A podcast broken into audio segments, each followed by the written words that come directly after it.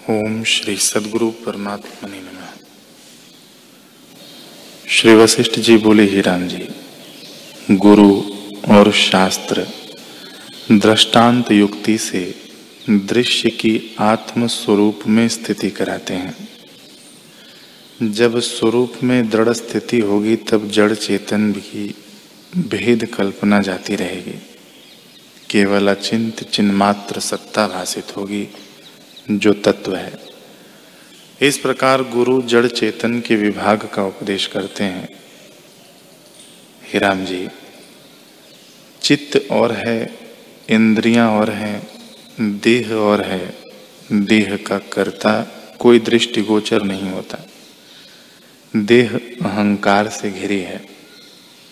यह जीव ऐसा मूर्ख है कि देह को अपना रूप जानता है और दुख पाता है।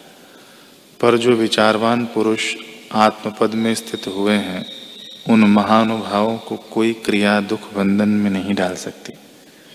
जैसे मंत्र जानने वाले को सर्प दुख नहीं दे सकते, वैसे ही ज्ञानवान को कर्म बंधन नहीं करते।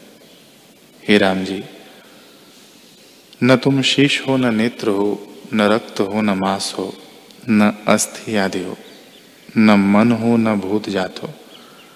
तुम चित्त से रहित चैतन्य केवल चिन्मात्र साक्षी रूप हो।